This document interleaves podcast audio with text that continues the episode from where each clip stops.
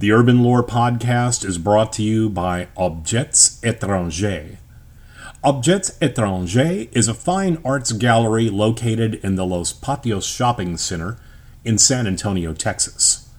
All of the profits from the gallery benefit the Pilot House Sober Living Program. To find out more, go to PilotHouseRecovery.com.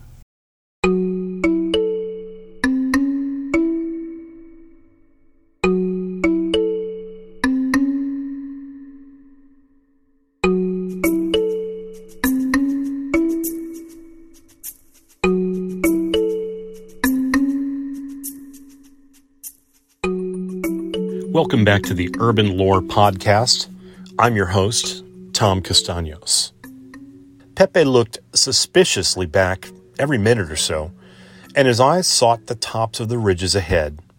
Once, on a white barren spur, he saw a black figure for a moment, but he looked quickly away, for it was one of the Dark Watchers. No one knew who the Watchers were, nor where they lived, but it was better to ignore them and never to show interest in them. They did not bother ones who stayed on the trail and minded his own business. If you've heard that quote before, you're probably a John Steinbeck fan from his 1938 book, collection of stories, I should say, The Long Valley. The story mentions the Dark Watchers. The Spanish referred to them as Los Vigilantes Oscuros, again, literally, the Dark Watchers. It's the Santa Lucia Mountains where they are most commonly seen. What they appear as is maybe 10-foot tall, cloaked figures with hats that have brims that stare out at you. The Spanish and later English-speaking settlers all believed that they intended malice, and as the story says in John Steinbeck's passage, that you stayed clear of them. You were wary of them. If you stayed on your path, you were fine. But if you ventured away, well, who knows what would happen. Now, remarkably, there's not a lot of stories of anyone venturing off and disappearing.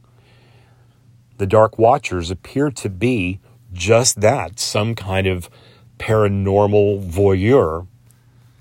Immediately, it brings to mind, I should say, ideas of what people now refer to as the Hat Man, although the Hat Man is rarely 10 feet tall and doesn't appear on mountaintops. He's usually in your bedroom with red eyes looking at you in some kind of shadowy fedora.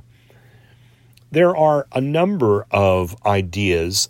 There's a thing known as the Brocken effect, which is literally a kind of a reflective shadow created on mountain peaks with certain moisture backgrounds. You can look it up if you want to read all of the nitty-gritty about how one is made, this optical illusion, the Brocken specter. But also, there are some other ideas. One of them is our human nature's idea, something that we do as humans all the time, and that's to see our own likeness, see human shapes in non-human things. It's really quite common.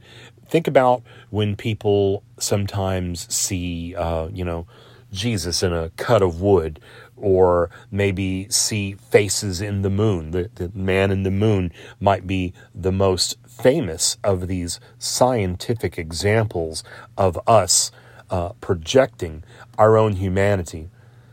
Pareidolia, I believe, is how the particular psychological phenomena is called.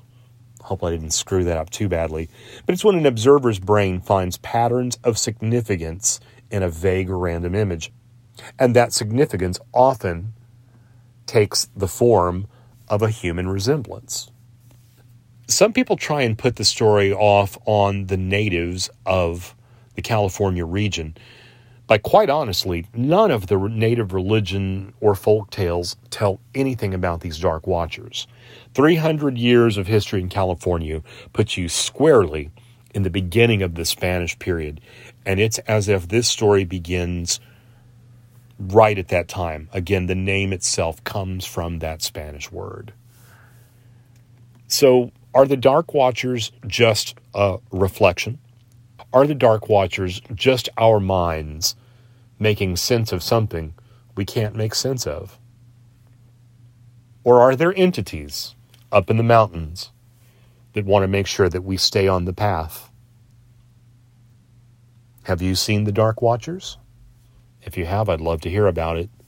You can write to us at the Urban Lore Podcast, all one word, at gmail.com, or follow us on Twitter at Urban Lore Pod.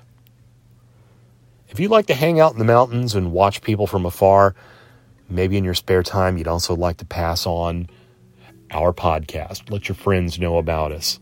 Share, like. If your podcast app allows you to give us a rating, please give us the highest rating out there. It helps other people find this show. For the Urban Lore Podcast, I'm Tom Castagnos.